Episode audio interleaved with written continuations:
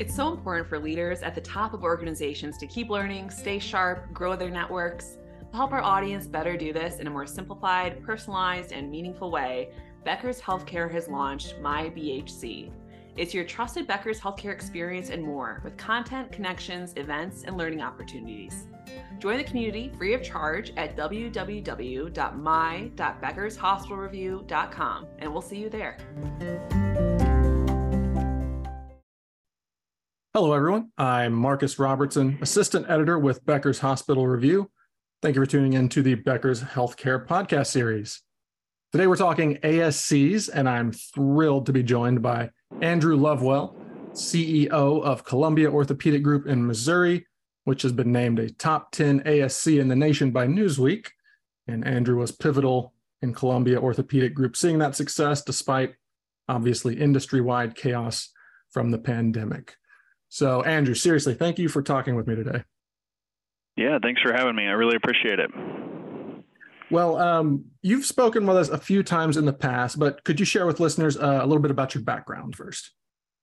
Yeah, so my background, um, you know, I'm currently the CEO of uh, Columbia Orthopedic Group, which is a private practice musculoskeletal and ortho group here in uh, kind of mid America um, in Columbia, Missouri. Uh, prior to this, I was the ASC administrator and CEO for our ASC. Uh, well, we went through a big expansion there and kind of led that, um, helped us transition total joints and other cases into the outpatient space. Um, I, I, previously worked um, for a surgery department as the department administrator with 75 surgeons and three or 400 staff and several other advanced practice providers, and then also worked on the hospital side in finance, accounting, revenue management, privacy compliance, um, pharmacy, um, and really kind of did a bunch of different jack of all trade jobs to prepare me for where I'm at today. Bit of a healthcare renaissance man. Yeah, one one would say that, or you could say I kind of took all the jobs that nobody wanted and uh, just made the best of the situation and and learned at every avenue uh, Renaissance Man's probably more uh, flavorful. Yeah, we'll we'll stick with that for the audience at least. Uh, so with Columbia Orthopedic Group, seeing that uh, you know success that I mentioned, um, what are the major headwinds that you are seeing for this year upcoming? Yeah, so I think you know when you when you talk about the the challenges or um, the things we're facing and, and I feel like it's different in any market, to be honest with you. It's the you know, I'd call it the pandemic of, of progress when it comes to actually having the right number of employees, finding the right staff. Um, you know, we worry about are we going to be able to staff our ORs reasonably um, because of the anesthesia shortages all over the country you know, what about scrub techs? What about nurses? So all of the the pressures of trying to provide an appropriate, you know, funded and level staffed organization are a massive issue. Um, and then on top of that, you've got the compression of the margin, where you look at, you know, here's what we used to be paid for this, which is fine, and now all of a sudden we've got these high cost supplies that are through the roof still. Nothing's coming down ever. Um, and then you've got your your BUCAs that really haven't adjusted reimbursement to make up for the new normal post COVID um, and what we have for cost pressures. So, and then really, you know, it comes down also, in my opinion, you know, the federal government. What what's going to happen when it comes to the support the federal government has for you know, either loosening restrictions with the inpatient only list or increasing, you know, your Medicare reimbursement from the standpoint of accounting for all of these, you know, baby boomers that are now needing care. Uh, what does that look like? So, some pretty big, massive things, you know, really right there that we're trying to surmount, and it doesn't seem like there's any movement um, in the industry to to adequately address those quite yet. One thing that you've you've mentioned before with us is, um, you know, the federal government could potentially get involved to, uh, you know, have distributors uh, kind of do less over markups of supplies and implants. Um, is that is yeah. that something you're still looking for? Yeah, for sure. You know, I think I think one of the things you you really have to keep in mind of is when you look at the ASC space, you know, the margin compression is it's real. You know, it's it's not something that's kind of just thrown out there as fluff. It's a real issue.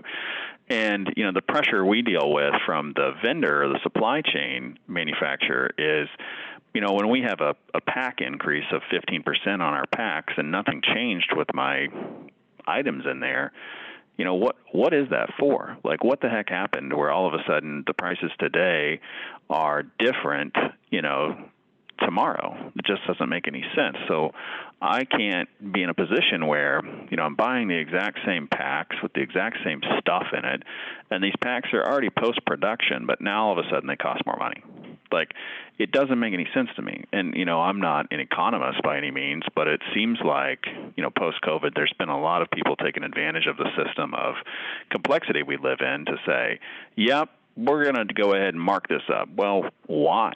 Why is it being marked up?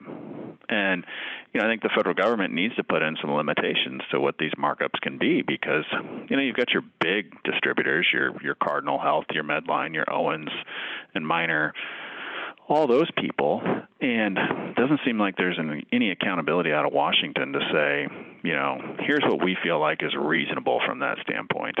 You know, they they are definitely more than willing to say, here's what we're going to cut your Medicare reimbursement at, but they're not willing to address the other side of the coin. Um, you know, ASCs are are really good about being able to, you know, kind of adapt uh, change things up depending on how the industry is going. Is is this making that more difficult to you know stay flexible? I think it does.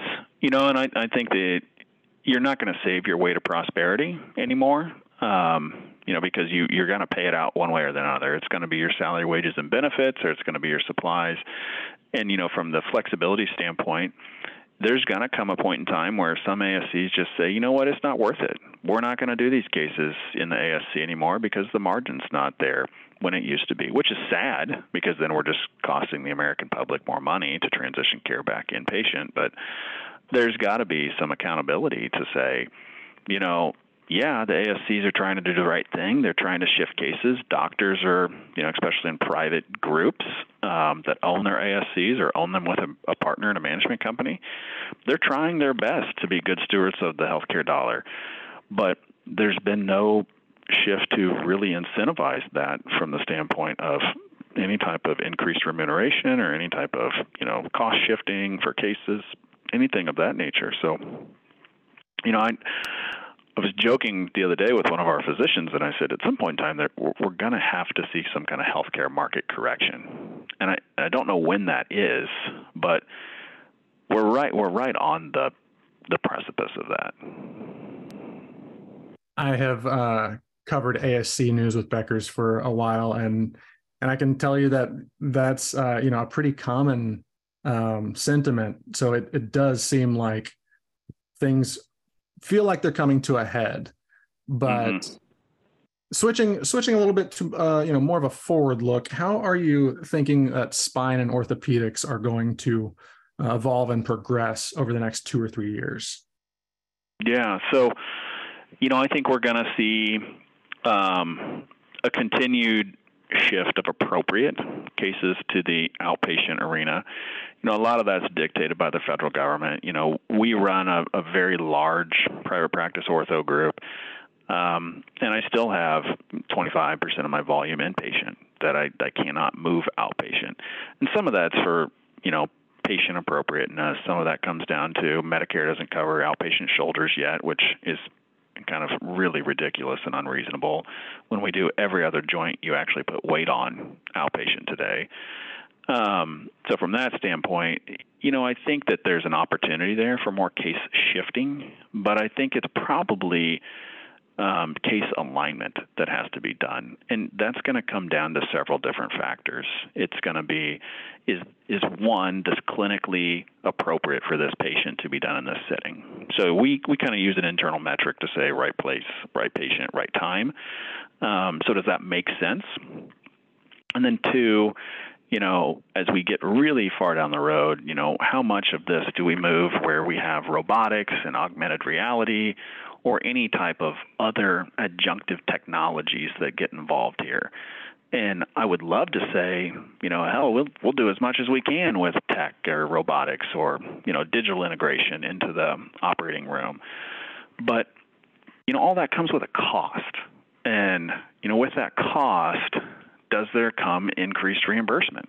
You know, it, it can't just be where we create the spiral of zero. You know, zero is not a good multiplier. So, if we're going to continue down this path of trying to increase our technology driven surgery, and there's no increased reimbursement for us, you know, that's going to be a challenge for a lot of small ASCs. But it's also a challenge when it comes to actually providing good care. So we, we have to ask ourselves what's right and what's appropriate, and then how are you compensated for what's right? And I think that's the conversation that needs to happen. What's right, what's appropriate, and what should be incentivized? What should we be encouraging? Yeah, for sure. Well, I think you you know there's a Becker's article that's published I don't know if it was a year year and a half ago about um, the reverse incentivization that happened on spinal cord stimulators in the mm. HOPDs, and how you found out that Medicare overpaid hundreds of millions of dollars for that. So there's there's you got to take an honest look in the mirror and say what makes sense. So, uh, are you going to be running for healthcare czar? I don't think so. That's not a job I want. Fair enough. Um, well, where are you seeing uh, the best opportunities for growth on the flip side? Yeah, I think for us, you know, our practice is a little different. So, um, our growth model is is very heavily in non-operative orthopedic care. We're trying to unlike most surgical practices, we're trying to avoid that surgery. Um, we're trying to get people healthier, faster, um, and better. So we've invested heavily in uh, weight management clinics, osteoporosis clinics. Uh, we also have a virtual therapy platform that we've rolled out to patients for non-operative care um, to give them access to more therapy than just in person. Because um, I think we're, we're we're hitting a crisis point here when it comes to staffing, and we're trying to make sure our patients aren't lost in the shuffle. And you know, from a from an ASC standpoint, that doesn't do anything to bolster the bottom line there. But what it does do is guarantee our patients aren't aren't on an island and they have somebody to talk to and they have access to stuff. So what it does create eventually is momentum, you know, from patients to say, hey, these guys really care about value. They care about giving me stuff that is added to my care, not subtractive to my care. So that to me is this the big selling point is how do we create you know a intelligent and digital front door and widen the funnel to get more patients access to our services?